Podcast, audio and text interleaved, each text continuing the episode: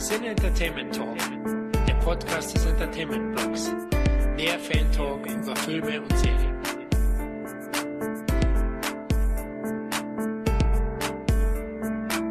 Hallo und herzlich willkommen zu einer weiteren Ausgabe des Cine Entertainment Talk. Hier ist der Florian. Und der Kevin.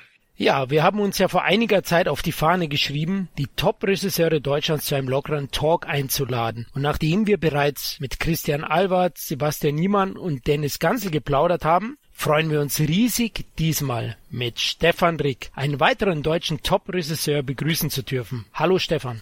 Hi Jungs, ich freue mich sehr, dass ich hier sein darf.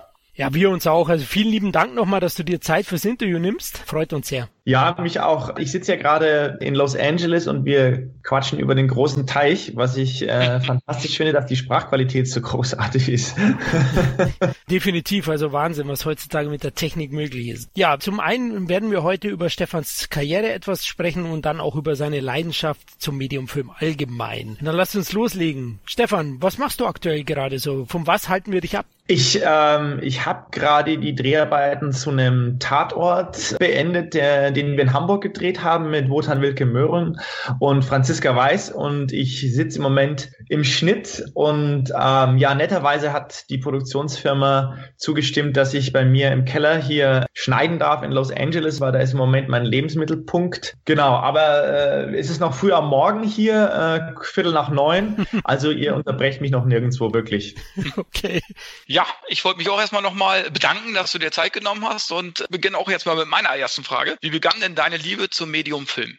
Also meine Liebe zum Medium Film, das ist ähm, eigentlich eine, eine ganz vielleicht klassische Geschichte für, für so manche Regisseure. Ich war sechs Jahre alt, als mein Papa mich mitgenommen hat ins Kino und wir sollten Schneewittchen gucken. Und ähm, in, in Rosenhain, in dem, in dem Kinosaal war das so, das war der kleine Saal und die Schlange war so lang und man musste dann warten, bis man in den kleinen Saal reingelassen wurde. Und ich hörte aus dem großen Saal so Gerumpel und, und Geräusche und so weiter. Und dann äh, ha, habe ich mich einfach äh, sozusagen in den großen Saal reingeschlichen und bin da mitten in Empire Strikes Back reingelaufen, äh, ähm, wo gerade die, die Schlacht auf dem Eisplaneten war, auf, auf Haut und stand dann da als Sechsjähriger mit offenem Mund und habe meinen Vater danach dann so lange bearbeitet, bis wir dann auch in Empire Strikes Back gegangen sind. Und ab da hat eigentlich ähm, meine Leidenschaft für Film jetzt keinen Abbruch mehr gefunden. Und es fing damit an, dass ich zuerst so äh, Spezialeffekte-Macher werden wollte, so Creature-Effekte und sowas. Oh. Habe dann aber irgendwann festgestellt, dass ich so ähm, zwei linke Hände habe und besser was anderes machen sollte. Ja, und habe mich dann habe mich dann immer für Filme interessiert und gefragt, was kann man, was gibt's denn noch so für Berufe rund um den Film, ja. Wie kann man sich den kleinen Stefan Rick da vorstellen, damals so auf dem Sofa sitzend, oder? Hast viel Fernsehen geschaut, Bud Spencer, Star Wars, James Bond, wie du gesagt hast. Genau, ich bin genau diese Generation. Also gab es ja immer noch das Wunschkino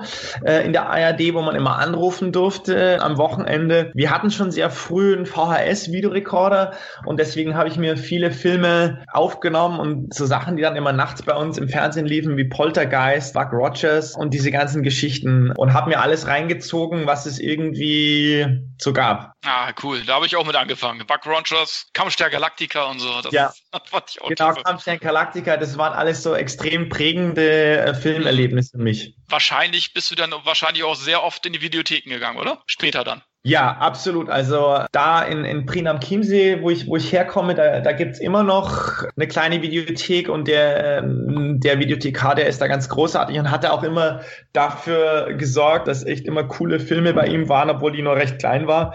Und das war echt immer ganz fantastisch. Also diese, was man ja heutzutage nicht mehr macht, so stundenlang in der Videothek rumstehen und sich fragen, welchen Film man denn guckt. Aber schade, das war eine schöne Zeit eigentlich, wirklich. Ja, der Prozess ist, der Prozess ist schön, weil es ist auch ein bisschen wie wenn man eine Platte hört. Es ist so ein bisschen bewussterer Prozess, als quasi von Netflix äh, Filme vorgeschlagen zu bekommen, was auch toll ist und was ich auch super gerne mache. Es ist einfach nur anders. Ja. Sammelst du eigentlich noch physische Medien eigentlich, wenn du äh, so Videothekengänger? Oder ist es, machst du beides sozusagen? Also sei es jetzt Netflix und so weiter, aber auch DVDs und Blu-rays sammeln? Nee, ich habe äh, mit dem mit, mit, mit DVDs und Blu-rays aufgehört, einfach äh, aus dem Grund, weil ich so oft umgezogen bin, auch immer Und mal kleinere, mal größere Wohnungen und dann äh, irgendwie äh, schleppt man das immer mit sich mit und dann wird's verkratzt und so weiter. Also ich schätze allerdings das Medium der, der Blu-ray sehr einfach auch, weil es dann doch eben dieses ganze Bonusmaterial, was man sonst immer auf der DVD früher hatte und was es eben bei, leider bei den ganzen Streaming-Sachen selten nur gibt. Und ich finde, das gibt als Filmemacher ist es immer ein großartiger Aufschluss über wie Filme entstehen und was für einen Gedanken die Filmemacher dahinter hatten und so. Das finde ich schon großartig. Ja, da gebe ich dir recht. Das ist schon toll bei der Blu-ray und die Extras, die sind für mich auch immer wichtig und ich bin ja so ein Wahnsinniger, der kauft eine Edition zum vierten Mal, weil irgendwie neues Bonusmaterial drauf ist. Also ich interessiere ja, mich ja. da auch für den, für den Filmprozess an sich sehr. Ja, wer sind denn deine filmischen Vorbilder? Also du, das ist immer ganz äh, schwer zu sagen. Ich, also sagen wir so, ich habe ich hab, äh, Regisseure, die ich die ich einfach sehr äh, bewundere und, und, und die ich sehr schätze und deren Filme, sag ich mal so, mir, mir, ich mir immer wieder angucken kann. Und das sind so Sachen, vor allem ich würde sagen, so Stanley Kubrick ist so ein, so ein Ding, was ich immer wieder großartig finde. Die Filme, äh, The Shining ist ähm, so, ein, so ein, einer meiner All-Time Favorites. Ich finde vieles von äh, Martin Scorsese großartig. Ich bin aber auch ein großer Wolfgang Petersen-Fan, also gerade das Boot in The Line of Fire und gerade diese frühen amerikanischen Arbeiten, die er gemacht hat, die ich ganz toll finde. Und ähm, ja, aber es, es, es gibt immer so, so viele wirklich spannende Regisseure, Paul Thomas Anderson, ähm, solche Leute, die, deren Filme ich mir immer wieder, also das merke ich, das sind dann so die Filme, die ich immer und immer wieder gucken kann. Und da, da schaut man natürlich auch, was, was einen da besonders interessiert, deren Themen, deren, deren Bildsprache und so weiter. Bei mir ist es John Carpenter natürlich, wahrscheinlich bei dir auch einer der. Ja, John Carpenter, genau, den darf man auf keinen Fall vergessen. Es ist hier auch in, am Mittwoch, also morgen ist hier auch John Carpenter Live-Konzert in LA, was, was echt cool ist. Da hoffe ich, dass ich Tickets kriege, ja. Das wünsche ich dir auch. Ich habe ihn leider nicht live gesehen. Der war hier mal auf einer Weekend of Hell oder so in irgendeinem Event war er da, aber gut, es war für mich zu weit weg, aber es ist natürlich ein Traum. Der Mann ist ein Genie auf allen möglichen Ebenen, ne? Absolut, absolut. Nee, ich finde John Carpenter ist großartig. Hast du denn auch so ein, so ein Guilty Pleasure, sage ich jetzt mal, so ein, so ein Film, den nicht jeder gleich auf dem Zettel hat, den du jetzt aus der Videothek immer wieder ausgeliehen hast, sage ich jetzt mal vielleicht? äh, äh, schwer zu sagen. Also es gibt so Filme, die wahrscheinlich geschmacklich andere Leute schrecklich finden würden, wo ich mich aber dann trotzdem sehr drüber amüsiert. Also ich mag durchaus auch, auch sehr trashige Horrorfilme und ich habe einen sehr guten Freund, mit dem ich auch viel schneide, der auch die dunkle Seite des Mondes geschnitten hat und, und unter Nachbarn und auch, der auch jetzt gerade hier bei mir ist und den Tatort mit mir schneidet. Und wir, wir suchen meistens oft uns besonders schlechte Horrorfilme aus, von denen man auch nie wieder was hört, weil man auch bei den schlechten Sachen sehr viel Spaß haben kann. Also, also das ging früher los vielleicht mit Sharknado und da gibt's ja noch, da gibt's ja auch noch ein paar Stufen drunter Sachen, ja.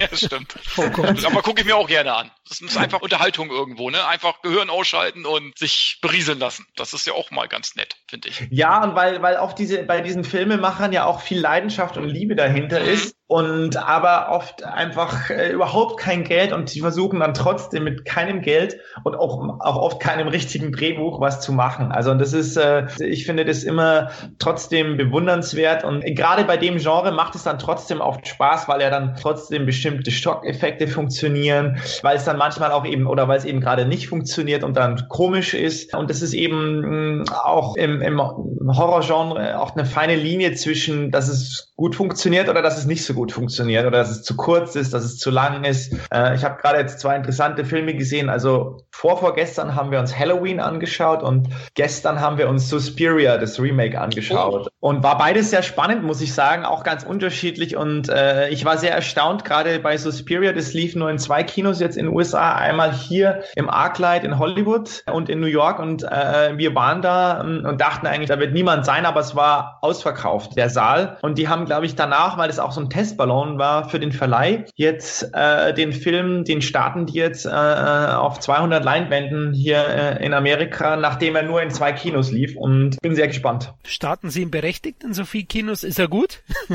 Also ich muss dazu sagen, ich kenne den Original Suspiria nicht. Ich möchte mir den jetzt natürlich sofort anschauen und ich habe natürlich dann im Internet auch diverse Kritiken von so Hardcore Original Suspiria Fans gelesen, die natürlich dann den Film ziemlich zerrissen haben. Ich persönlich fand ihn auf jeden Fall sehr spannend, also auch sehr ungewöhnlich und eben auch sehr unamerikanisch. Und das Witzige ist, die sprechen ja fast 80 Prozent in dem Film Deutsch und es war sehr komisch, den hier in, äh, in LA im Kino zu sehen. Der wurde dann untertitelt, aber ähm, fast alle sprechen, also auch ähm, Tilda Swinton, die eine der Hauptrollen ist, spricht äh, ganz viel Deutsch in dem Film und ähm, also sehr mutig auf eine gewisse Art und Weise, so einen Film von einem italienischen Filmemacher so anzulegen. Ne? Das hat eigentlich schon wieder Aufmerksamkeit verdient. Ich glaube, den muss ich mir jetzt anschauen, wo du das erwähnt hast. Natürlich im Original am besten. Ja. Wie wir es gerade besprochen haben, gehe ich davon aus, dass du auch ein großer Genre-Fan bist. Auch so in deiner Vita sieht man den einen oder anderen Titel natürlich. Welche Genrewerke haben denn deine Liebe entfacht? Also es gibt ja so verschiedene Sachen, die mich, die mich interessieren. Das geht also meistens um die düsteren Seiten der menschlichen Existenz. Und äh, da, da muss ich sagen, war zum Beispiel The Shining irgendwie ein sehr für mich prägender Film. Dann Funny Games von Michael Haneke ist so ein Film, den ich also unglaublich beklemmend und, und beunruhigend finde. Der, der Original Exorzist ist so ein Film, den ich auch extrem stark finde. Also der Original Halloween muss ich sagen, ich war damals nicht so eine, so ein Halloween-Fan. Ich glaube aber auch, es lag auch daran, weil ich so nur so eine ganz verschrammelte VHS-Kopie hatte, die immer so schwarz-weiß und wieder farbig wurde, so beim Gucken. Kennen wir alle, ja. das lag einfach an der Bildqualität. Ja, ich, ich finde, es gibt eben auch mittlerweile jede Menge moderne Klassiker so im Genrebereich. Also ich finde gerade so in den letzten zwei Jahren, das sind so Sachen, die mich auch interessieren, wie Get Out und wie Quiet Place und so weiter. So, äh, sag ich mal, Horror, Horrorfilm mit Thema, ja. Definitiv, ja. Und, und wo die Charaktere auch im Mittelpunkt stehen. Also bei Quiet Place ist es ja eigentlich, sind es ja die, die Charaktere, zumindest ja. zwei Drittel des Films. Am Ende geht's dann Richtung Monster. Hast du recht, also Get Out finde ich auch super und, und auch Quiet Place war ein guter Film. Ist schon sehr stark. Blumhaus vielleicht auch, wobei da ist nicht alles gut, was kommt vom Blumhaus. Nein, die machen ja auch ganz viel. Das ist ja wirklich so eine, äh, sage ich mal, eine, eine Fabrik an Filmen, die die rausbringen. Die machen jetzt auch Fernsehfilme, die machen, ähm, das ist so ihr neuestes Ding, weil ich weiß, so ein, so ein Cutter, mit dem ich gerade arbeite, der hat auch jetzt zwei so äh, Fernsehhorrorfilme für die geschnitten, die dann auch auf diversen Streaming-Portalen, also extra für die jetzt auch schon gedreht und angelegt werden. Und dann machen die halt immer mal wieder auch was Geniales oder was sehr, sehr kommerzielles. Ich glaube, Halloween ist jetzt so ihr kommerziellster Film, den sie jemals gemacht haben. Und dann haben sie jetzt auch einen Film, ich weiß gar nicht, der, ob der jetzt schon draußen ist, der, der heißt, glaube ich, nur die Drohne und also so auch, auch sehr, sehr B-Movie-mäßig. So eine Drohne, die rum, also ihr kennt ja diese kleinen Drohnen, die, ja. die man ja überall mal rumfliegen sieht und die dann Leute killt. Aber ich finde es gut, weil ich finde, äh, die machen eben halt aus wenig Budget oder relativ wenig Budget, ja, haben die einen Hit nach dem anderen, sage ich jetzt mal, ja, wenn man jetzt mal ja. das Budget vergleicht mit dem Einspiel. Und ich finde, die haben so das Horror-Genre wieder so ein bisschen zum Leben erweckt auch. Ne? Auch hier ja. äh, James Wan hier mit Insidious und so weiter. Finde ich klasse eigentlich. Ne? Jetzt nichts Neues erfunden, aber wirklich äh, schön äh, reanimiert, sage ich jetzt mal, das Ganze. Ne? Ja, ja, nee, ganz genau. Also das finde ich eben. Und sie machen eben auch, auch andere Sachen. Und was, was mich persönlich halt auch wahnsinnig interessiert oder Filme, die ich immer immer sehr gerne gucke, sind, und das ist sozusagen meine andere Leidenschaft, sind eigentlich so Psychothriller auch im, im Stile von der talentierte Mr. Ripley oder oder das fand ich eben auch, war ja auch eine Blumhouse-Produktion, glaube ich, Split. Also diese, mhm. der natürlich auch ein übernatürliches Element hat, aber wo es wo es sehr eigentlich um die Psyche und die Abgründe dahinter geht. Und das finde ich spannend. Und ich habe das Gefühl, dass ähm, gerade in dem Bereich, der ja auch noch relativ günstig zu produzieren ist, Nightcrawler ist da für mich auch so ein Beispiel von modernen Genrefilm in der Richtung, der, der mich wahnsinnig interessiert oder, oder ein Film in der Richtung, den ich selber gerne machen würde, weil ich das Gefühl habe, man kommt da in diese Figur rein, man, man ist und man ist quasi eigentlich, sage ich mal, die ganze Zeit beim Bösewicht. Und das finde ich, das finde ich persönlich immer ein interessantes Konzept bei Filmen, dass man äh, äh, oft ist man ja in, gerade beim Horrorfilm so in, in der Opferrolle oder auch beim, beim Thriller. Du bist sozusagen der, äh, der Protagonist, der auf einmal von äh, den antagonistischen Mächten ins Ziel genommen wird, also seien es übernatürliche oder sei es, ein, äh, seien, seien es quasi seine inneren Dämonen oder äußere Gefahren. Und da fand ich, finde ich diese, diese Herangehensweise, aber zu, zu sagen, man erzählt es eigentlich über die Figur des normalerweise Antagonisten finde ich sehr spannend. Mhm, stimmt. Also Nightcrawler hat mir auch sehr, sehr gut gefallen. Also das ist ein super Beispiel. Fand ich auch klasse, den Film eigentlich. Apropos Genrefilm, der deutsche Genrefilm tut sich ja seit vielen, vielen Jahren wirklich sehr, sehr schwer. Hat vielleicht auch nicht den besten Ruf beim deutschen Zuschauer. Wie siehst du denn aktuell die Lage des deutschen Genrefilms? Also ich, ich, äh, ich bin da, glaube ich, optimistischer als vielleicht viele andere, weil ich, weil ich denke, es passiert einfach jetzt viel mehr und, und es gibt Filme, die einfach insgesamt auf einem, auf einem viel höheren Niveau sind, als sie es noch vor ein paar Jahren waren. Und ich glaube, dass jetzt auch der Genrefilm einfach mehr im deutschen Mainstream auch angekommen ist. Also was zum Beispiel hier in, in Amerika echt ganz interessant ist, jetzt ist ja auch wieder Halloween-Zeit und äh, für Halloween begeistern sich hier alte Leute und Kinder alles. Also sozusagen, die Horror ist hier viel mehr äh, im Mainstream angekommen als in Deutschland. Ich weiß, es war einfach eine Zeit lang wirklich so ein Nischendasein und Horror hat man auch nur in der Videothek bekommen und nie im Kino. Jetzt schaffen es zumindest die großen Horrorfilme auch bei uns ins Kino und dadurch ist, glaube ich, einfach insgesamt eine größere Offenheit für das Genre da, auch eine, eine größere Offenheit, glaube ich, auch deutsche Genre-Stoffe zu gucken. Und ähm, jetzt mit, mit den neuen Playern, die sozusagen jetzt auch mitmischen in Deutschland, wie Netflix und Amazon und so weiter, bin ich mir sicher, dass sich da auch noch weiteres entwickeln wird. Also ich, ich sehe es eigentlich sehr positiv und hoffe, dass es da auch jetzt neue, neue tolle Filme geben wird. Ja, lass uns ein bisschen zu deiner Karriere kommen. Du hast ja praktisch alles zum Thema Film studiert, ne? Kameraassistent, Regie,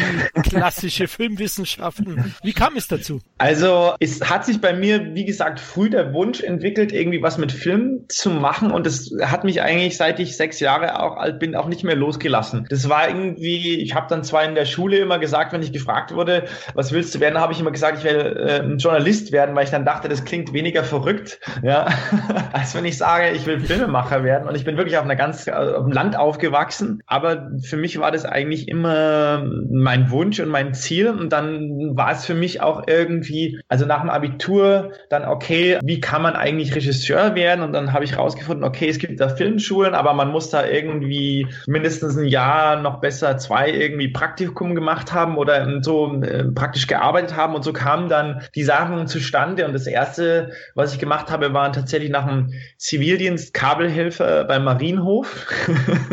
Bin ich jeden Tag dann nach München gefahren in die Bavaria Studios und dann habe ich aber gemerkt, sozusagen dieses extrem serielle Produzieren, also die, die produzieren ja mittlerweile, glaube ich, 45 Minuten am Tag, damals 25 Minuten am Tag. Das ist nicht so mein Ding, auch weil es einfach, also es ist wahnsinnig viel Stress für alle Beteiligten und ich bewundere Leute, die dann auch da Schauspieler, die da ähm, seitenweise Text jeden Tag runterbeten müssen äh, und ein, einer, mit einer Geschwindigkeit wird da gearbeitet, wo quasi gar kein gar keine Zeit für bestimmte Dinge ist. Und äh, ist es auch ich guck's auch persönlich nicht, muss ich dazu sagen. Also äh, es ist einfach nicht mein mein Ding. Und dann habe ich überlegt, okay, ich will um an einer Filmhochschule mich zu bewerben, muss ich auch äh, werde ich wahrscheinlich auch selber Kamera machen müssen, um um Kurzfilm zu machen, habe mich dann einfach auch mit der Kamera beschäftigt und viel eben auch auch so als EB-Assistent gearbeitet. Und dann quasi noch, um sozusagen mich auch auf die, auf die Bewerbung an der Filmschule vorzubereiten, habe ich dann eben dieses Theater, Film und Fernsehwissenschaftliche Studium angefangen, was, was sehr gut war, weil ich da wirklich auch mal die Zeit hatte, mich ausgiebig mit bestimmten Filmemachern irgendwie auseinanderzusetzen und mit, auch mit Filmen, die ich so in meiner Kindheit und Jugend immer nicht geguckt habe. Also ich, äh, ich habe dann alle Filme von Chabrol oder von Truffaut gesehen und, und habe dann auch gemerkt, ah, da stecken, da gibt's ja auch wahnsinnig wahnsinnig viel spannende Sachen und das hat mich dann auch sozusagen immer wieder begleitet, dieses Wissen, äh, weil Ludwigsburg als Filmschule war immer sehr praxisorientiert und, äh, äh, und der, der, der Hintergrund sozusagen, der filmhistorische ist immer sehr kurz gekommen. Und da war ich dann eigentlich ganz froh, dass ich, dass ich dieses Studium zumindest bis zur äh, Magisterzwischenprüfung durchgezogen habe. Ja. Ist so ein Studium von Druck geprägt oder hat das eher beflügelt, so deinen Traumberuf auch zu erlernen?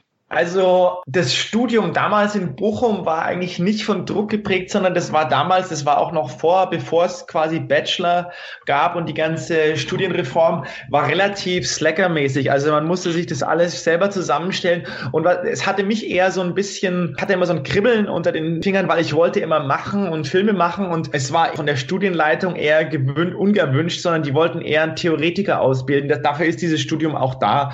Und ich habe mir dann aber immer Leute gesucht und wir haben haben dann irgendwie ähm, auf Super VHS, auf Umatic und auf Beta SP irgendwelche Kurzfilme gedreht, die wir dann so an so klassischen Dreimaschinen-Schnittplätzen zusammengezimmert haben. Also es gab so ein paar, ein paar Mittel, mit denen man dann auch Kurzfilme machen konnte. Und dann gab es tatsächlich ein, ein Initialerlebnis und das war dann, hatten wir, äh, das ZDF hatte der, der Hochschule eine alte 16 Millimeter Kamera spendiert. Ich glaube, eine alte bon. Und dann habe ich bei Ari in München äh, im Kopierwerk Praktikum gemacht und habe diese Kamera mitgebracht, um die da im Kameraverleih testen zu lassen und säubern und reparieren zu lassen, sozusagen, dass wir sie benutzen können. Und ich habe dann mit einem Freund, der eine Ausbildung bei Ari in München gemacht hat, auch im Kopierwerk einen Kurzfilm gedreht. Der hieß Ohne Pointe und äh, spielt nur auf einer öffentlichen Toilette, also nur in einem Raum und es passieren halt so kleine episodenhafte Geschichten auf dieser Toilette. Ein Pärchen, was irgendwie Sex haben will, zwei Gangster, die da eine, eine Drogengeldübergabe machen und solche Geschichten. Und mit dem habe ich mich dann in Ludwigsburg beworben mit dem Film. Genau. Und bin dann nach Ludwigsburg gegangen.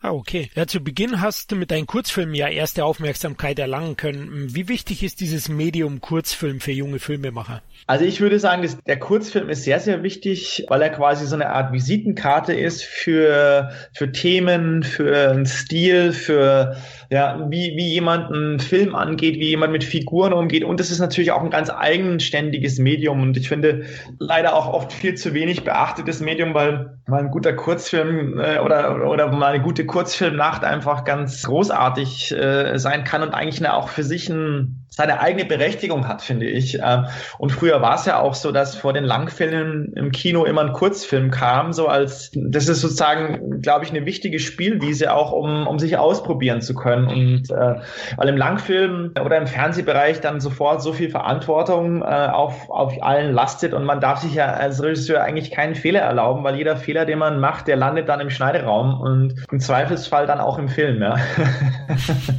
bestimmte Dinge kann man immer im Schneideraum lösen, andere Dinge eben nicht. Also ähm, ja.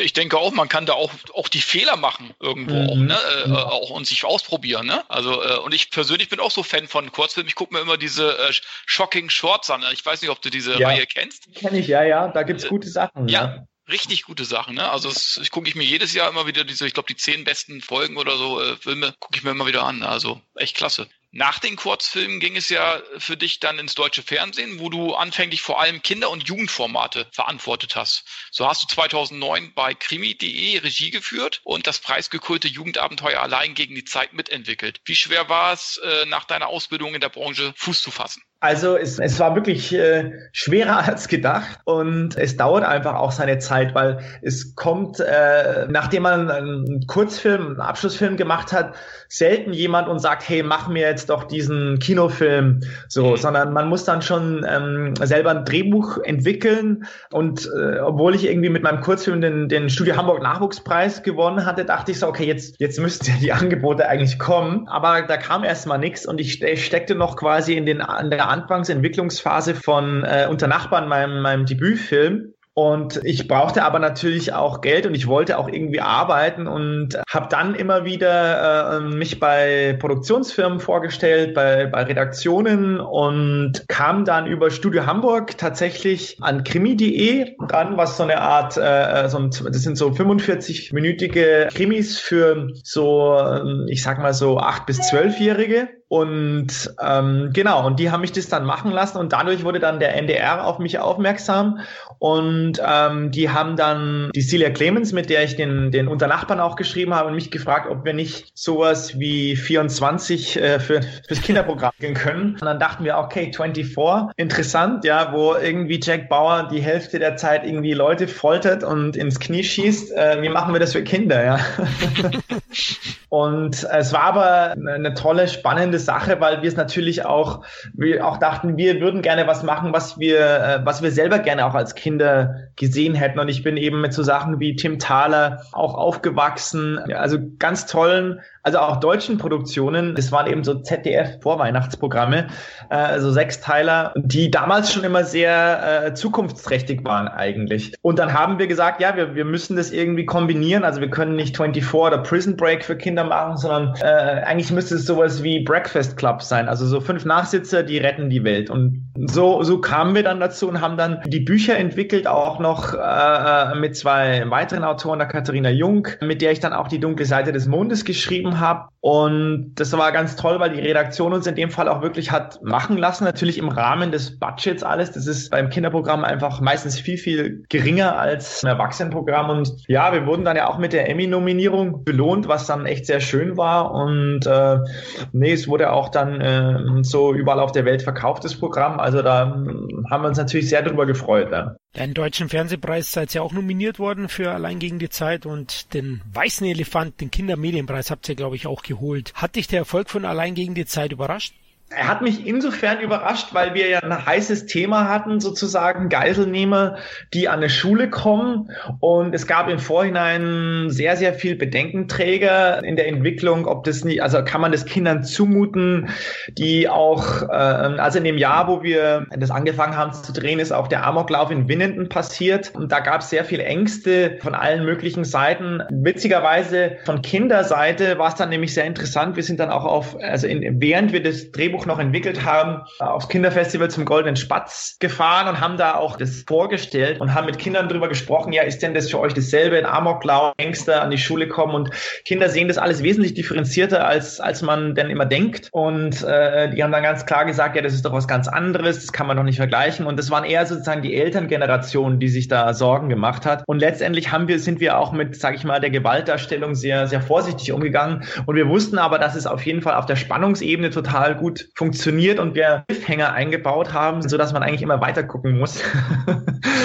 und es war dann aber, natürlich ist man dann trotzdem überrascht, wenn es dann, äh, wenn es dann so gut läuft, ja. Ja, und es ist weiter gut gelaufen. Zwischen 2010 und 2012 folgte dann mit Die Pfefferkörner ein weiterer Kinder- bzw. Jugendstoff unter deinem Regiezepter. Was hat dich an, an diesem Stoff so gereizt? Also bei den Pfefferkörnern habe ich ja diverse Folgen gemacht und das war äh, auch sozusagen so die äh, mit mit Studio Hamburg und also der Produktionsfirma und den, dem NDR, die mir da auch sozusagen die Freiheit bei allein gegen die Zeit gegeben haben. Da wusste ich sozusagen, das ist auch einfach ein, ein, ein super nettes Team, mit dem man da zusammenarbeiten kann und die Pfefferkörner sind einfach so eine, das ist sozusagen der Klassiker im, im, im Kinderprogramm. Die gibt's jetzt glaube ich mittlerweile seit über 25 Jahren die Serie und ich hatte dann eben auch bei bei, bei Allein gegen die Zeit und auch bei krimi.de gemerkt, es macht auch wahnsinnig viel Spaß, ehrlich gesagt, mit Kindern was zu machen. Also davor dachte ich immer so, oh Gott, ich kann überhaupt nicht mit Kindern und ich weiß nicht, mit Kindern zu arbeiten, äh, verstehen die mich überhaupt und so. Ich hatte wirklich große Bedenken und es war äh, alles dann wie weggeblasen einmal, als man es dann gemacht hat, weil es ist, äh, weil Kinder immer vom Regisseur auch sehr, sehr klare Regieanweisungen einfordern. Also da, man darf sich da nicht verlabern. Ja, und es hilft auch, ganz ehrlich, das hilft auch mit, mit, mit richtig guten Schauspielern, weil richtig gute Schauspieler, die brauchen auch keinen Regisseur, der sie sozusagen zulabert, sondern die brauchen in meiner Erfahrung einfach, mit denen muss man eine ganz klare Sprache sprechen, weil die ja auch selber gut vorbereitet sind. Und da geht's eher um bestimmte, wie in welche Richtung man eine Rolle auslotet und so weiter. Und den ganzen Überbau, den bringen die nämlich schon selber mit, weil sie das Buch natürlich auch inhaliert und verstanden haben. Und da lernt man sich sozusagen sehr klar zu artikulieren, auch bei Kindern, weil die brauchen immer konkrete Regieanweisungen, wenn sie spielen. Also es ist auf jeden Fall eine gute Schule. Das denke ich mir. Ja, wurde deine Vorliebe zu den Jugendstoffen vielleicht durch die großen Jugendabenteuer der 80er Jahre beeinflusst? Goonies, Stand By Me? Ja, absolut. Also Goonies ist nach wie vor einer meiner All-Time Favorites, den ich mindestens einmal im Jahr gucke. Und auch Stand By Me. Also das sind so Filme ganz genau, also die natürlich da auch in unseren Hinterköpfen waren. Also ähm, absolut, ja. Als wir, gerade als wir allein gegen die Zeit entwickelt haben auch. Ja, ich denke, unsere Generation, also ich liebe auch Goonies. Wenn der im Fernsehen läuft oder so, bleibe ich immer dran hängen. Ich liebe den. Mhm. Ja, klar. Das das ist Meisterwerk für mich. Ja, absolut.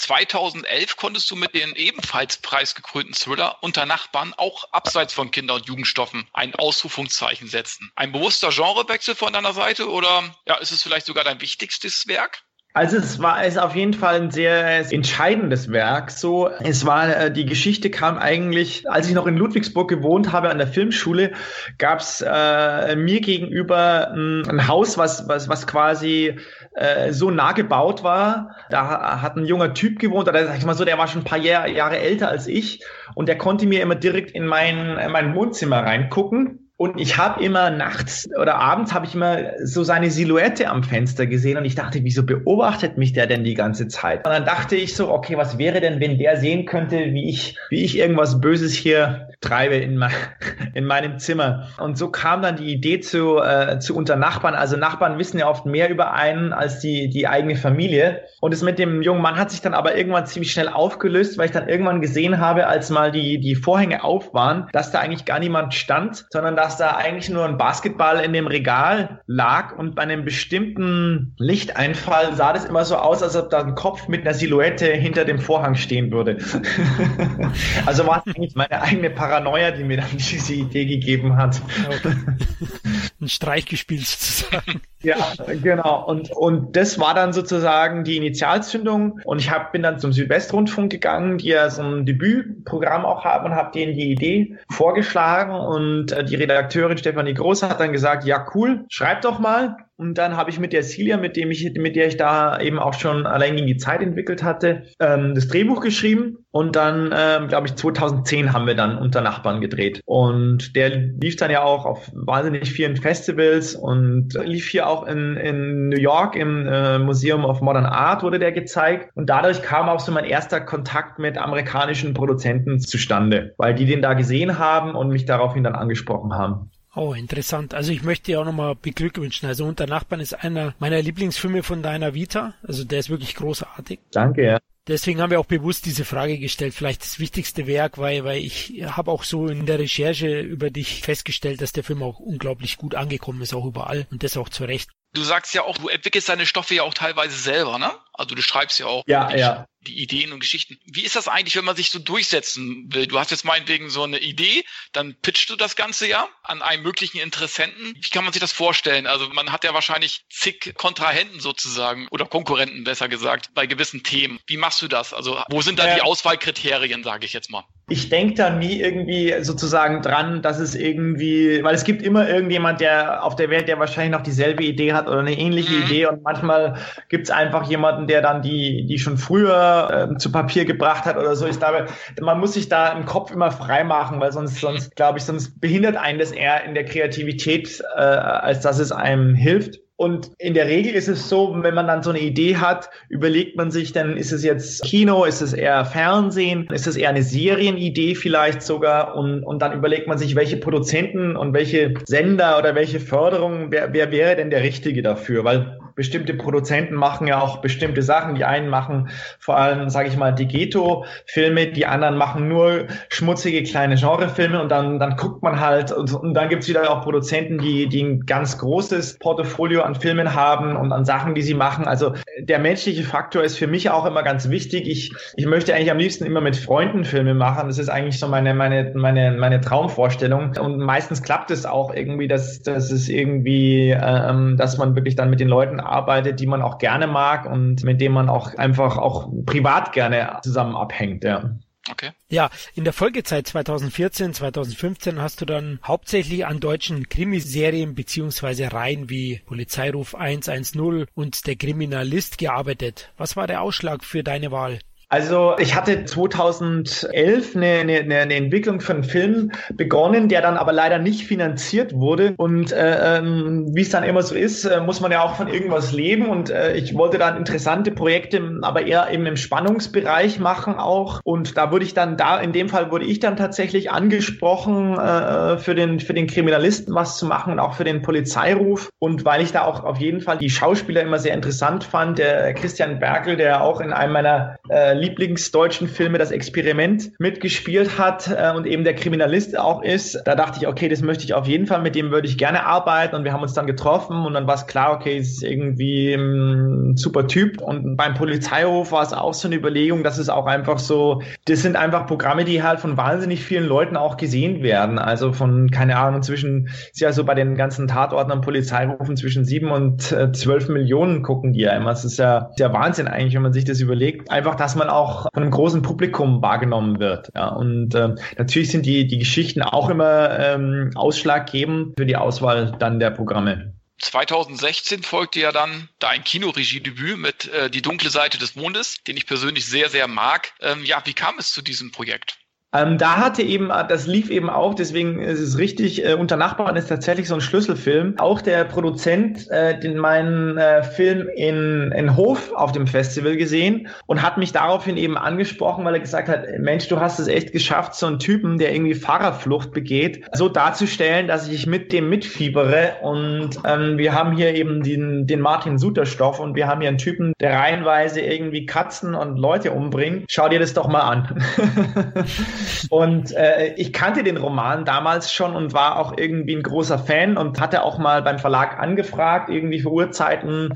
Da waren die Rechte schon lange weg und hatte natürlich nie damit gerechnet, dass der irgendwie zu mir rumkommen würde. Und wir haben uns dann, es gab damals eine bereits bestehende Drehbuchversion, die aber, die aber von einem Amerikaner geschrieben wurde und eigentlich gar nichts mit der Originalgeschichte zu tun hatte. Und ich wusste auch, dass die Originalgeschichte schon als Roman super funktioniert, aber äh, als Film sehr schwierig wird, weil es quasi, ich weiß nicht, ob ihr den Roman kennt, es äh, gibt eben so eine Art fast einen Wechsel der Hauptfigur so nach der Hälfte des Buches, wo auf einmal die Hauptfigur völlig verschwindet und so ein Kommissar auftaucht und sehr, sehr viel äh, quasi über diesen Kommissar erzählt wird und insgesamt ist der Roman ja sehr multiperspektivisch und äh, uns war klar, bei dem Budget, was wir höchstwahrscheinlich für so einen Film kriegen werden in Deutschland, werden wir nicht diese epische Breite erzählen erzählen können. Also das fand ich äh, aber auch besser so, muss ich sagen. Das wäre ja, ich zu lang. Bist du wahrscheinlich in der Minderheit, weil es natürlich wird dieser Film sehr, äh, wie es bei allen Romanverfilmungen ist, wird der Film immer am Buch gemessen. Und das ist natürlich für den Filmemacher immer ein fatales Ding, weil man kann, man kann mit seinen eigenen Bildern in der Regel nicht gegen die Fantasie bestehen, die jemand hat, in einem Buch liest und die Vorstellung, die er hat, die er sich dann selber macht. Und ein Roman hat eben ganz andere Möglichkeiten, vor allem in die Figur reinzuschauen. Und das macht der Suter auch in der, äh, beim Schreiben von der dunklen Seite wird immer ganz klar, wird wahnsinnig viel Backstory auch von Urs Blank und wo er herkommt und wie er die Dinge wahrnimmt, so wirklich wo in wunderbaren Bildern erzählt. Aber diese Bilder lassen sich eben nicht eins zu eins in der filmische Erzählung übertragen, weil dann wären das die ganze Zeit irgendwelche Backflashes und so weiter. Und das ist ein Stilmittel, was im Film ja oft sehr den Erzählfluss hemmt oder auch ein bisschen unelegant ist quasi. Und wir mussten dann quasi, wir müssen quasi eine Version des, des Suter-Romans machen, die wir gerne sehen wollen und haben uns dann einfach für den, sag ich mal, auch eher für den, den Thriller oder das Thriller-Drama entschieden, als für den Krimi, der da auch ja noch mit drin mit erzählt wird. Und ich hätte, sag ich mal, gerne noch mehr im Wald gemacht, noch, noch mehr die Überlebensgeschichte, aber das gibt einfach bestimmte Dinge, die auch dann quasi, ähm, also wo, wo man in der Limitierung die Freiheit suchen muss, sage ich mal. Aber ich finde es auch immer unfair, also diese Vergleiche Roman und Film, das, das kann man nicht zu tausendprozentig übernehmen. Da musst, musst du ja so ein Zwölf-Stunden-Epos abliefern oder so, ne? Also ich finde, genauso wie es war, war es genau richtig. Ich glaube, es wäre sonst langweilig geworden, wenn man genau das Buch nacherzählen würde. Alle Details und so weiter. Ich fand das genau richtig, den, den Mix eigentlich. Muss ich jetzt, also ich persönlich. Das freut mich, ja. Also ich, ich kriege auch, das ist also bei, bei der dunklen Seite des Mondes ist einfach das äh, Feedback sehr unterschiedlich. Es mhm. gibt Leute wie, du, die sehr das auch schätzen, dass der Film was Eigenes ja. hat und auch an entscheidenden Punkten vom Buch auch entfernt hat. Auch auf einer philosophischen Ebene ist es ja bei uns quasi, wir hatten überlegt, ist es denn am Ende wirklich der Pilz, der ihn zum Monster macht? Oder ist nicht das Monster eigentlich das, was in, in ihm drin steckt? Und er irgendwann sozusagen für sich realisiert, er war die ganze Zeit das das Monster. Es ist quasi nicht von außen, äh, nicht wie bei Dr. Jekyll und Mr. Hyde, wo quasi durch einen Zaubertrank jemand böse wird oder zum Monster, zur Kreatur wird, sondern eigentlich steckt es schon in ihm drin. Das war eine, eine, eine Entscheidung in der Philosophie, für die wir uns entscheiden wollten, weil wir eben auch da ein bisschen was anderes erzählen wollten. Und wie gesagt, es gibt die Romanpuristen und die kann ich auch verstehen, äh, wenn die sagen, äh, das ist jetzt aber nicht mein Roman. Und auf der anderen Seite eben war es uns, uns klar, wir müssen uns frei machen, weil sonst werden wir nur, wird es nur ein Malen nach Zahlen und man versucht die Stationen des Romans abzuarbeiten und äh, kann dann eigentlich eh nur verlieren. Ja.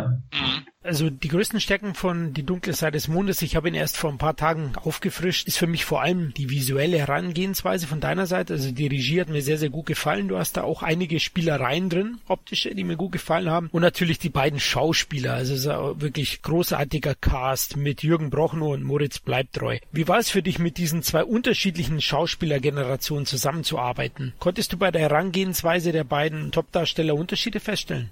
Ähm, ja, die, die, sind sehr unterschiedlich, also Moritz äh, und Jürgen von, von ihrer Arbeitsweise und auch von ihrer, von ihrer Historie, von, von den Sachen, die sie selber gemacht haben. Also bei Jürgen merkt man, der hat ja auch jahrelang in Hollywood gelebt und gearbeitet, eine unglaubliche Disziplin. Er ist immer extrem vorbereitet, es ist wirklich äh, sehr, sehr professionell und äh, ähm, diszipliniert. Und äh, Moritz große Stärke ist ein wahnsinniges Bauchgefühl für die Figuren und wirklich extrem im Moment sein zu können und auch wirklich sozusagen sehr spontan, wenn man sagt, hey, lass uns doch noch mal sowas ausprobieren, äh, äh, sofort äh, was eine, eine Situation zu erfassen und umsetzen zu können. Also beide aber sehr professionell auf ihre Art und Weise, aber von der Herangehensweise sehr unterschiedlich. Ja. Jeder unterdurchschnittliche Genrefilm, also zumindest gefühlt aus Übersee, bekommt auf Anhieb mehr Liebe als die heimischen Produktionen, was auch die Finanzierung solcher Werke überaus schwer macht. Wo liegen deiner Meinung nach die Gründe dafür, dass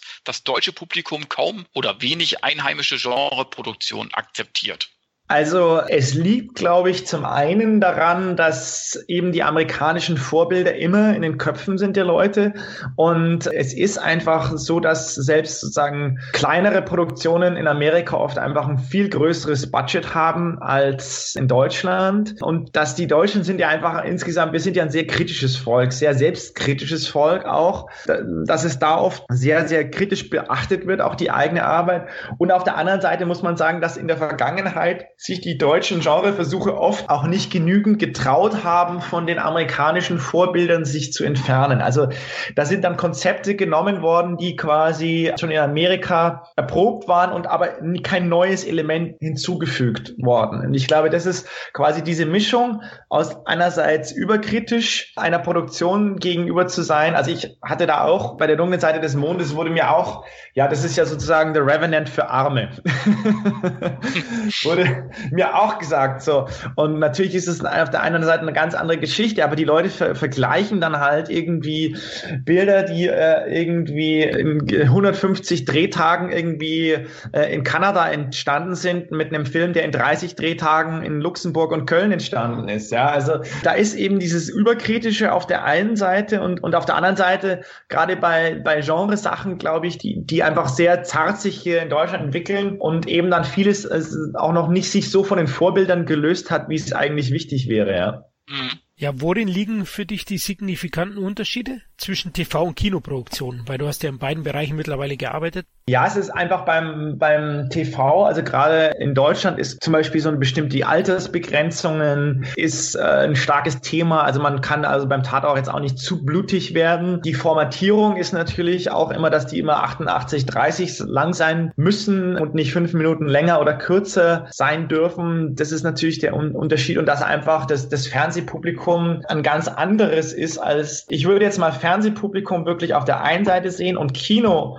und Streaming-Publikum auf der anderen Seite, weil junge Leute gucken ja eigentlich kein Fernsehen mehr. Also es guckt ja keiner mehr ARD und ZDF, ganz wenige. Also die meisten schauen auch Sachen wie, wie interessante Sachen wie den Tatortreiniger, schauen die, wenn der auf Netflix läuft, ja. Und wenn, dann schauen sie in den Mediatheken. Also dieses lineare Fernsehen, für das ja eigentlich diese formatierten Programme gemacht werden, damit man immer um Viertel nach acht seine Tagesschau hat und immer um 21.45 muss der Tatort zu Ende sein, damit das nächste Programm kommen kann. Das ist ja eigentlich nur dem linearen Gucken geschuldet. Und dementsprechend sind auch die, ist auch das Publikum anders und auch die Erzählung anders. Aber mittlerweile das innovative Erzählen nicht mehr nur im Kino stattfindet, sondern dass eben durch, durch neue Player und, und durch die Erfolge auch von ungewöhnlichen Serien das jetzt auch wieder äh, in, in, im Serienbereich stattfindet. Ja. Und da, da sehe ich auch eine Chance bei uns. Da gebe ich dir absolut recht. Also wegen dem linearen Fernsehen auch, dass das heutzutage, ich sag mal, die Jüngeren äh, unter uns auch nicht mehr so schauen. Also meine Kids schauen ja schon mehr YouTube, ja, leider. also ähm, das ist aber ein anderes Thema. ja, YouTube ist, äh, die machen jetzt auch, die gibt's jetzt auch seit neuestem YouTube Kids und so weiter. Also die bringen ja auch ihre eigenen Sachen raus. Apple wird jetzt auf den Markt drängen mit einem eigenen Streaming-Portal. Es wird Disney wird was rausbringen. Also Netflix und, und Amazon Amazon bekommen jetzt noch mehr Konkurrenten und es wird sicher auch bei diesen äh, äh, Sachen äh, auch demnächst deutsche Produktionen geben. 2017 hast du ja mit dem US-Horror-Thriller The Super deinen ersten US-Film gedreht. Wie kam es dazu und was waren deine Erfahrungen? Also da war es so, dass der, äh, ich hatte äh, die, die dunkle Seite des Mondes lief auf der Berlinale in so einer Nebenreihe, Lola et Berlinale. Und da hat ein amerikanischer Manager meinen Film gesehen und gesagt, ja, er findet ihn großartig und äh, würde mich doch gerne äh, vertreten. Und da habe ich gesagt, ja, klar, warum denn nicht? Und er hat dann meinen Film hier in Hollywood rumgeschickt bei diversen Produzenten und so kam äh, äh eben Dick Wolf, äh, ähm, der eben unter anderem Law and Order produziert hat, der früher mal Head-Autor bei Miami Vice war, auf mich zu und hat gesagt, ja, er hat hier so eine Idee, die er schon seit 40 Jahren hat das Super, also der Hausmeister eigentlich übersetzt. He has your keys. Und es gibt auch schon so ein Drehbuch, ob ich denn nicht Regie machen wollen würde bei das Super. Und er hatte eben die dunkle Seite des Mondes gesehen. Und ähm, falls ihr euch recht erinnert, da wird ja der Protagonist, er wirkt ja eine Katze. Ja. Und er meinte, I've never seen something like that. I want something like that. Okay. und hat eigentlich diesen, diesen Schockmoment, der, äh, der ja auch vielen Leuten total auf den Magen schlägt und der, wo mich auch schon Frauen im Kino angeschrien haben, warum, wie ich denn eine Katze umbringen kann, den hat er sozusagen für sich als wichtigen Moment in dem Film gesehen und äh, hat mir dann dieses Buch angeboten. Und ich war gerade in der Situation, dass ich auch überlegt habe, ja, was mache ich denn als nächstes? Und mache ich jetzt nochmal einen Polizeiruf oder nochmal einen anderen Krimi? Und dann dachte ich so, okay, warum denn nicht? Ich, äh, ich möchte mal was anderes ausprobieren. Und dadurch, dass ich eh so ein, auch ein Horror-Fan bin und eben mit meinem Freund, dem Cutter, Florian, auch äh, regelmäßig die Horrornächte mache, dachte ich so, okay, das, äh, das ist ein interessantes Projekt, ein bisschen oldschoolig, ein bisschen modern, hat aber auch Probleme, das ganze Ding. Also das, als das Buch zu mir kam, äh, war das quasi in, in einer äh, noch relativ rohen Fassung. Es musste aber dann unbedingt in sechs Wochen gedreht werden werden, weil der eine Hauptdarsteller, den Dick Wolf unbedingt haben wollte, nur dann Zeit hatte. Und dann kam das sozusagen und ich habe mich dann quasi mit dem, mit dem Autor sozusagen nochmal eingesperrt für eine gewisse Zeit und wir haben dann so tierisch viel am Buch gearbeitet.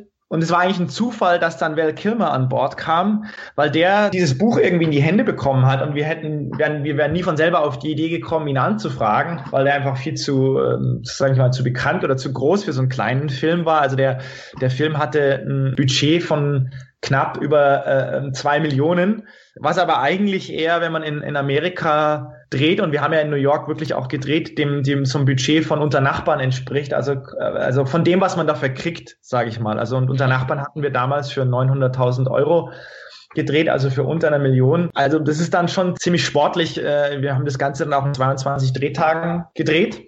Genau, aber es war eine, war eine tolle Erfahrung. Es gibt äh, Sachen, die, die ganz ähnlich wie bei uns sind. Also in der Arbeit mit den Schauspielern geht es im Grunde um dasselbe, wie, wie wenn man das bei uns macht. Und das war auch äh, ganz fantastisch auf der anderen Ebene, dadurch, dass wir sozusagen eine, äh, eine Union-Produktion sind und ich musste auch extra für die Produktion hier in die Directors Guild eintreten, gibt es bestimmte Dinge, die dann ganz anders als bei uns sind. Also Beispiel, ich äh, irgendwie stand eine Blumenvase mal in, im Bild vor der Kamera und der Requisiteur war gerade nicht so fit, dann habe ich diese Kamera, die, die Vase verrückt und dann kam gleich sozusagen der Union-Beauftragte und hat zu mir gesagt, you can't touch this, äh, weil es natürlich dafür jemanden gibt, der dessen Beruf es ist, die, die Requisiten am Set zu handeln und deswegen darf man als Regisseur sowas auch nicht anfassen. Also das sind so Dinge, die, die bei uns nie ein Problem wären, die selbst bei so einer kleinen Produktion, äh, wenn sie denn eine Union-Produktion ist, dann dann äh, äh, anders gehandelt werden als bei uns. Oh, sehr interessant.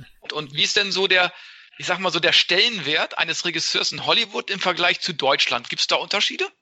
Also ähm, ich glaube, bei meinen Produktionen äh, äh, war es ganz ähnlich, äh, äh, wie es bei uns ist. Und ich war auch bis im, äh, im Schnitt bis zum Schluss mit dabei. Normalerweise ist es tatsächlich so, dass wenn es denn nicht ein Autorenfilm ist, im Sinne von, es gibt ja auch hier Autorenfilme, äh, eben wie zum Beispiel Paul Thomas Anderson und so Leute, die, ihr ganz eigenes Ding machen, dann ist sozusagen das letzte Wort viel mehr noch beim Produzenten.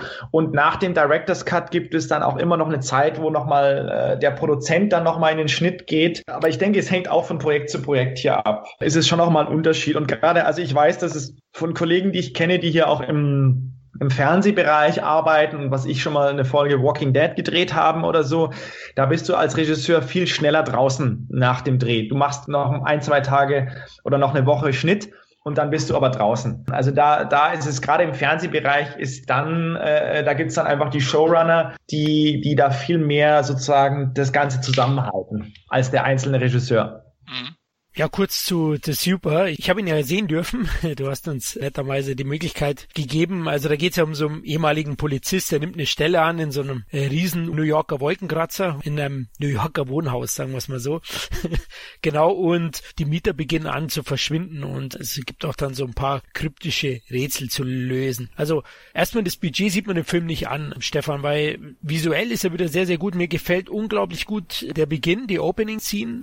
Mhm. Die gefallen mir sehr, sehr gut äh, wirklich klasse, wie du es auch nutzt mit den langen Gängen, den verwinkelten Räumen, den Aufzügen. Das ist wirklich visuell toll umgesetzt. Dann klar, Kilmer, da freut man sich, wenn man den mal sieht. Das äh, wusste ich nicht, dass das jetzt eher so eine glückliche Fügung war, dass er dazu kam. Finde ich gut. Also visuell macht der Film was her. Die Story ist ein bisschen schwierig. der Twist am Ende finde ich aber auch gut. Also mir hat er durchaus Spaß gemacht. Ich weiß jetzt natürlich nicht, wie er aktuell verkauft wird weltweit. In den USA ist er jetzt frisch erschienen am 19.10. Genau, also der ist genau am 19. rausgekommen, äh, läuft hier in ausgewählten Kinos und äh, auf iTunes und ähm, durchwachsen ist er angekommen. Manche finden ihn ganz toll, andere haben durchaus kritische Momente und ich bin da auch uneitel, was solche Sachen angeht. Ich mag den Film auf jeden Fall sehr gerne und hat wahnsinnig viel Spaß gemacht. es gibt, glaube ich, äh, Momente, die ganz toll äh, äh, sind. Äh, ich glaube, man merkt einfach die kurze Entwicklungszeit da ein paar Sachen an.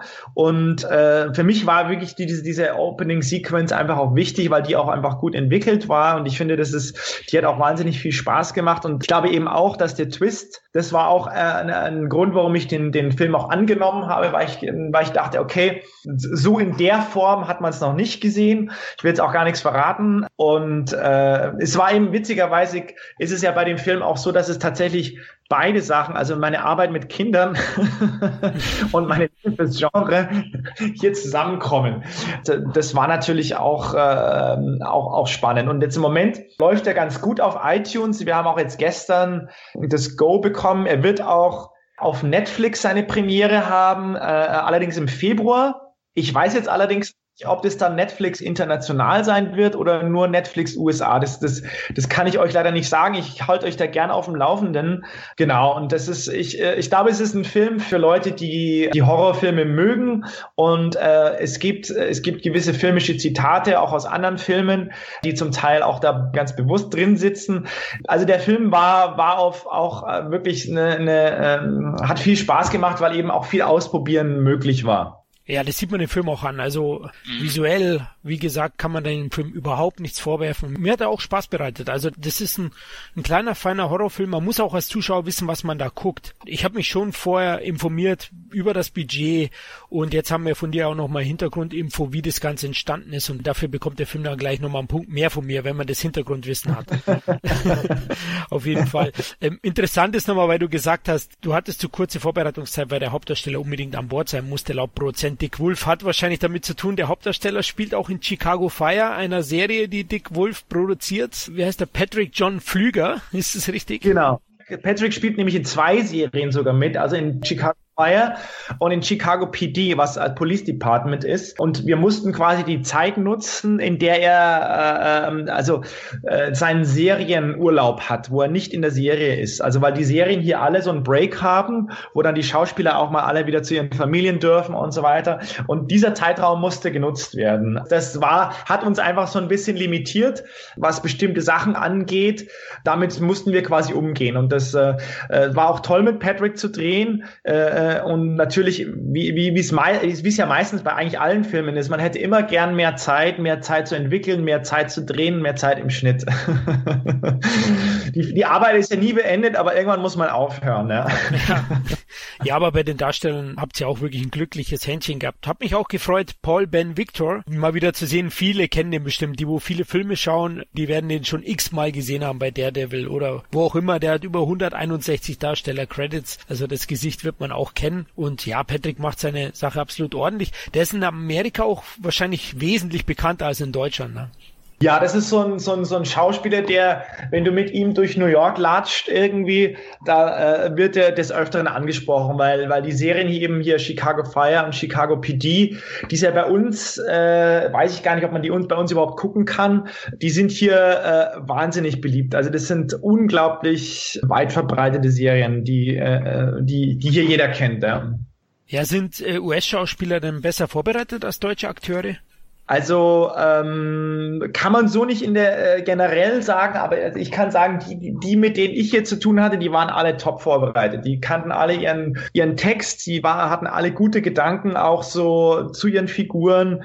Also und auch, also ich muss sagen, was, was die Kinderdarsteller angeht, da hat man natürlich in New York einen Riesenpool. Also gerade die, die kleine Mattea, die, die kleine Rose spielt, die Achtjährige, die spielt jetzt in, äh, im, äh, auf dem Broadway, spielt sie die Musical-Version von Frozen und äh, Taylor, die das, das Teenager-Mädchen spielt, die hat auch, äh, die hat jetzt bei Slenderman auch mitgespielt und äh, hat diverse Serien auch, die sie, sie hat. Also sind, die sind unglaublich talentiert und da, da ist auch einfach eine größere äh, Affinität auch schon in den Familien zum Film, als es oft sozusagen bei uns der Fall ist, wo man auch tolle Kinderdarsteller findet, aber oft sehr lange suchen muss einfach. Ähm, ja. Stefan, wie war die Zusammenarbeit mit Walt Kimmer? Also wir hören ja immer wieder oder lesen in den Zeitungen, ihm geht's gesundheitlich nicht so gut und so weiter. Wie hast du ihn so erlebt? Also das war auf jeden Fall eine sehr, sehr besondere Zusammenarbeit mhm. und es war so, als ich quasi erfahren habe, dass er sich für die Rolle des Walter interessiert, dachte ich natürlich erstmal, ja cool, krass, also weil wir gar nicht an ihn gedacht hatten und gleichzeitig habe ich dann irgendwie mal gegoogelt, weil mich dann alle gewarnt haben, du, Val Kilmer ist echt ein schwieriger Typ und wenn du mal Difficult Actor eingibst bei Google, dann taucht er auch ziemlich weit vorne mit auf. Er gilt eben als sehr, sehr schwierig. Ich kann sagen, er war super. Er war ganz toll, sowohl menschlich als auch professionell extrem gut vorbereitet. Ähm, und ich denke, das hat auch sicher äh, damit zu tun, dass sich Menschen einfach ändern in ihrem Leben und dadurch, dass er diese Kehlkopfkrebsgeschichte quasi kurz vorher so überstanden oder überlebt hat, war, glaube ich, hat sich wahrscheinlich seine Perspektive aufs Leben und auf die Dinge sehr geändert und er war ganz feinfühliger, sehr humoriger auch Typ am Set. Also er hat sich auch mal einen wahnsinnigen Spaß draus gemacht, mit den zwei Mädels da Faxen zu machen und hat die immer, und die beiden, also sie haben sich immer gegenseitig erschreckt, sie ihn, er sie und äh, äh, gleichzeitig war er auch immer zu allen Schauspielern sehr kollegial. Also wir hatten, wir hatten eine gute Zeit mit ihm am Set und er hat natürlich eine, eine, eine sehr starke Vorstellung auch, wie der, wie der Walter äh, ist. Er hat eben mit seiner, mit seiner Maskenbildnerin, der Michelle Burke, die eben auch äh, die seine Maskenbildnerin ist, die für, für Tom Cruise die Maskenbildnerin ist, die auch äh, wirklich, ähm, ich glaube, zwei Oscars hat sie schon gewonnen, hat er sich dann eben dieses diesen Look von Walter auch überlegt, ja, mit dem, mit diesem Bart und der, der Narbe und die, dem, dem, auch die Hände, die so total clownartig sind und so weiter. Und hat da wirklich sehr viel auch äh, sozusagen Gedanken da reingelegt, also in, in die Figur. Und äh, nee, und das war einfach, äh, das war einfach schön zu sehen, wie mit welcher Leidenschaft er dabei ist. Und für ihn war es eben auch nach langer Abstinenz auch mal wieder eine, eine, eine Rolle und auch mal eine ganz andere Rolle, als wie er sie sonst immer spielt, wo er doch oft so die, die Heldenfigur ist und hier so eine Art so einen grantigen Bösewicht zu spielen, von dem man nicht weiß, äh, was er eigentlich vorhat, äh, das war für ihn auch was Neues. Ja, das sieht man. Sieht man auch im Film, dass es ihm auch äh, Spaß gemacht hat, die Rolle zu spielen. Also das, das merkt man auf jeden Fall. Ne? Also das ist, glaube ich, auch diese Besonderheit dieser Rolle gewesen, weswegen er eben halt auch so, so interessiert daran war, glaube ich. Ne? Also eben halt auch mal von seinem Rollenschema so ein bisschen wegzukommen, ne? oder? Ja, ich denke auch, also auf jeden Fall. Also für, ich glaube, es war für ihn, also er sagte er auch selber, sein erster richtiger Ausflug sozusagen in, in, in, in dieses Genre. Mhm. Und ähm, er, er steht ja jetzt momentan auch für, für Top Gun 2 vor der, vor der Kamera. Also ähm, es geht ihm jetzt gesundheitlich auch. Also ich glaube, er ist, er ist insgesamt auf dem aufsteigenden Ast, was, was sehr schön ist. Und nee, ich glaube, äh, da, da wird man noch einiges von ihm hören jetzt wieder. Sehr schön, da freue ich mich ja. Ich habe ihn ja immer gern gesehen, auch schon in den 80er, 90ern, ja, Heat, Willow, oh ja. Mann, der Geist und die Dunkelheit mit, mit Michael Douglas. Ach, er hat tolle Filme gemacht und hat eine unglaubliche Ausstrahlung. Es hat auch in dem Film noch, also eine Präsenz. Der hatte, er hatte immer schon diesen mystischen Look gehabt, finde ich früher. Also der war für mich ja. immer schon undurchsichtig. ja, ja, nee, ganz genau. Und äh, äh, das ist ja so, so seine Qualität auch, die er, die er auch in diesen anderen Rollen eben hat. Oder Tombstone ist ja auch so ein, äh, so ein Klassiker, wo er nach wie vor auch eine unglaubliche Fanbase hier hat. Die, die Leute, die seine Filme lieben, also äh, äh, äh, das ist schon echt erstaunlich. Ja, bislang fühlst du dich ja im Thriller- und äh, Crime-Genre am wohlsten, ne? so zuletzt. Aber es gibt bestimmt auch andere Genre, die dich reizen. Welches Genre wäre das? Science Fiction vielleicht oder? Also ich würde gerne tatsächlich mal äh, äh, einen Science-Fiction-Film machen und ich, ich persönlich mag so Filme wie Moon, die so eine gewisse äh, Geschlossenheit ihrer Welt auch haben. Ja. Ich finde das, äh, das, ich finde das immer wahnsinnig spannend, wenn man das schafft, das zu kreieren. Und klar gibt's natürlich auch diese ganzen, diese, diese Blockbuster wie Guardians of the Galaxy und so weiter. Äh, äh ich meine, abgesehen davon, dass es das quasi die Top Hollywood-Liga ist, finde ich, ähm, sage ich mal, so eine Art Psychospiele im Weltraum eigentlich wahnsinnig spannend. Was reizt dich als Filmemacher denn besonders? Die Vision, einen Film bestmöglich nach deinen Vorstellungen und Möglichkeiten umzusetzen oder die Arbeit an dem Projekt generell? Natürlich möchte man es immer, sage ich mal, bestmöglich umsetzen äh, äh, und sozusagen äh, einen Stil finden, äh, eine, eine Erzählweise für einen bestimmten Film. Also weil jeder Film braucht auch andere, hat auch andere Anforderungen. Manche Filme werden viel stärker, wenn man wenn man sie nur aus der Hand dreht und wirklich ganz nah an den Figuren dran ist. Äh, und andere Filme, die brauchen brauchen eine epische Weite, die müssen, da muss die Kamera atmen können. Und ich finde gerade in der Unterschiedlichkeit liegt sozusagen auch die, die, die Herausforderung an den Regisseur. Und man sieht es ja auch bei, bei spannenden Regisseuren, dass, dass Dinge auch ganz, ganz unterschiedlich sein können. Also ich äh, fand es auch ganz interessant, jetzt Halloween zu sehen von dem Regisseur, der ja vorher eigentlich vor allem Komödien gemacht hat. Ja, äh, Pineapple Express und solche Geschichten, also aus einer ganz anderen Ecke eigentlich kommt und dann das Halloween Remake zu sehen. Oder auch jetzt eben bei Suspiria war es ja äh, äh, ähm, ganz ähnlich, dass der, äh, der hat natürlich auch was sehr Arthausiges, der Suspiria, und der Regisseur kommt eben aus, aus einer Arthouse-Ecke, aber eben hat ganz andere Sachen gemacht. Und ich, meine Traumvorstellung ist es tatsächlich auch, auch sehr unterschiedlich zu arbeiten. Es ist, äh, ist nicht immer einfach und ist auch nicht immer möglich. Klar, wenn, wenn man vor allem, wenn man davon leben muss ja, klar. und dann sozusagen äh, auch nicht fünf Jahre immer warten kann, bis man den nächsten Kinofilm macht, so und, und dann dann ist eben das, wo man auch dann schauen muss, was quasi spannend ist, auch im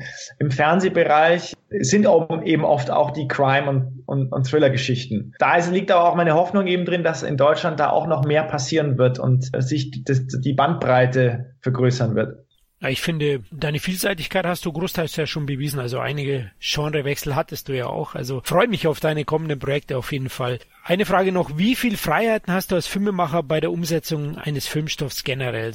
Also die Freiheit, die nimmt man sich ja, sage ich mal immer. Ich habe bis jetzt, also ich muss sagen, ich habe immer gute Erfahrungen mit den Produzenten gemacht, bei allen Filmen eigentlich. Also da, es war immer ein Miteinander und äh, wenn man eine Idee hat, äh, wenn man sie den, äh, den Leuten irgendwie erzählen kann, dann verstehen sie es ja auch meistens, warum man bestimmte Sachen macht. Also da, da muss ich sagen, da bin ich noch nicht irgendwie, da ist es mir noch nicht passiert, dass, dass irgendeiner gesagt hat, nee, das wollen wir aber nicht oder, oder so nicht, sondern ich hatte dann auch immer äh, smarte Produzenten, die, die dann entweder ähm, eine gute Meinung hatten oder auch eine, man, man argumentiert ja immer, oder die dann auch einfach äh, gesagt haben, mach mal. So, und äh, ich glaube, das, das ist ja auch immer befruchten und es war gerade auch zum Beispiel bei, jetzt um wieder auf eine frühe Arbeit zu kommen, bei Lying die Zeit, hat uns, äh, haben uns sowohl die Redaktion als auch die Produktion einfach machen lassen. Ja, weil sie wussten so, das sind eben, also wir haben eben diese, diese, mh, mm, auch gesagt, was sind unsere Vorbilder eben, was wir gesagt hatten, Goonie, Stand By Me, Tim Thaler. Äh, mir fällt gerade diese andere deutsche Produktion leider nicht ein, wo die Gemüse in der Antarktis angebaut haben. Äh, das war auch so ein, so ein Sechsteiler kenne ich jetzt auch nicht. Jack Holborn, Silas und sowas kenne ich noch alles. Ja, genau, das war auch in der, in der Zeit war das ja, auch äh, total bekannter Name. Wenn ihr den Namen hört, fällt, also, dann werdet ihr wieder kennen. Ähm, ja. Was war das denn? Also die mit Patrick Bach kenne ich alle hier. Also Anna, Silas, Jack Holborn. Nee, das war noch eine andere. Und zwar, die hatte auch so, so einen jungen Namen. Also, und da ging es darum, der Vater war so ein Wissenschaftler und hat rausgefunden, wie man in der Arktis Gemüse anbauen kann. Okay. Und die wurden dann gejagt von so Geheimdiensten und so weiter. Das war, das war auch eine echt coole Serie. Ähm, Ach, mir, äh, ja, manchmal steht man so auf dem Schlauch, dass es einem da nicht einfällt. Genau. ja, und äh, was wollte ich eigentlich sagen? Ähm, genau, da bei Alleingehende Zeit wurden, wurde uns die Freiheit gelassen und das wirkt sich dann halt auch meistens positiv aus. Ich, ich merke es oft bei Projekten, wo, wo zu sehr das, das Korsett da ist, dann, dann, dann kommt halt auch entsprechend auch nur das raus, was quasi erwartet wird und nicht eben das Unerwartbare. Und das Unerwartbare ist ja meistens das, das kann dann manchmal unerwartbar schlecht sein, aber es kann auch unerwartbar gut sein. Ja. Du, eine Frage, meintest du Patrick Packard vielleicht? Patrick Packard. Ach, jetzt kenne ich. Ja, ja, Mit ja, dem ja, ja. Vater, der war das Wissenschaftler jetzt. Ja, ja, ist mir eingefallen. Habe ich auch gern gesehen. Ich habe sogar noch den Song im Kopf. ja, genau. Aber ich singe jetzt nicht, keine Angst. ähm, Stefan, wie ist es eigentlich? Angenommen, Filmkarriere wäre nichts draus geworden, alles zu Bruch, wäre, wäre alles zu Bruch gegangen. Hättest du einen Plan B gehabt? Nee, ich habe mich da schon oft drüber gefragt, also oder ich frage mich da auch jetzt immer noch. Also ich frage mich das immer wieder mal, was ist eigentlich mein Plan B? so, Im Moment habe ich noch keinen. Also klar, also ich glaube, auf eine Kneipe auf Hawaii, so da, darüber träumt ja jeder mal so zwischenzeitlich nach. Wenn einem alles irgendwie zu viel wird, man sich denkt, ach, ich mache einfach eine Kneipe auf einer schönen Insel auf. Aber ich habe noch wirklich keinen Plan B gefunden. Ja. Da muss ich noch, da ich denke da immer wieder drüber nach und ich, ich sag's euch, wenn ich, wenn ich einen habe. Ja. Sehr gut, macht es. Ja, auf welche Arbeiten von dir dürfen sich die Filmfans als nächstes freuen? Also aktuell bin ich jetzt ähm, an, dem, an, dem, an der Fertigstellung des Tatorts dran. Das war eine sehr schöne Arbeit. Wir haben da äh, äh Milan Peschel als äh, Episodenhauptrolle, der einen Vater spielt, der äh, äh, zum Sniper wird. Mehr möchte ich dazu gar nicht sagen, aber äh, Milan Peschel mal wieder in der ersten Rolle zu sehen. Und die Arbeit mit ihm hat sehr viel Spaß gemacht. Und das, äh, das wird quasi im April zu sehen sein, wird er in der ARD gezeigt, der Tatort. Und ähm, ja, dann wahrscheinlich etwas länger hin wird sein. Ich arbeite gerade mit dem Autor von The Super, der ja auch Black Swan mitgeschrieben hat, an einer neuen Geschichte, allerdings diesmal wirklich an einer ähm, eher Psychothriller-mäßigen Geschichte. Und ähm, das wird hoffentlich mein, mein nächstes US-Projekt. Mal gucken. Man weiß, man weiß es ja nie. Ist es hier auch nicht so, dass die Leute auf deutsche Regisseure unbedingt warten. Ich bin da aber guter Dinge und das Einzige, was ich machen kann, ist fleißig sein und dann hoffen, dass am Ende was bei rauskommt. Ja, klingt auf jeden Fall spannend. Ja. Dann sind wir durch. Nochmal vielen Dank fürs Interview. Sehr gerne. Wir wünschen dir weiterhin viel Erfolg und freuen uns schon sehr auf deine kommenden Projekte, Stefan. Ja, vielen Dank, dass wir gesprochen haben und äh, hat mir sehr viel Spaß gemacht und äh, ich freue mich auf eure weiteren Podcasts. Oh, sehr schön, danke dir. Ja, auch euch, liebe Hörer, vielen Dank fürs Zuhören. Vergesst nicht, wir freuen uns immer wieder riesig über Feedback oder Anregungen aller Art. Ihr könnt uns eine iTunes-Bewertung dalassen, da freuen wir uns, oder eben auf unseren Social-Media-Kanälen Feedback geben. Ja, dann macht es gut, hoffentlich bis zum nächsten Mal. Ciao. Tschüss. Tschüss. Sin Entertainment Talk, der Podcast des Entertainment Blogs. Mehr Fan Talk über Filme und Serien.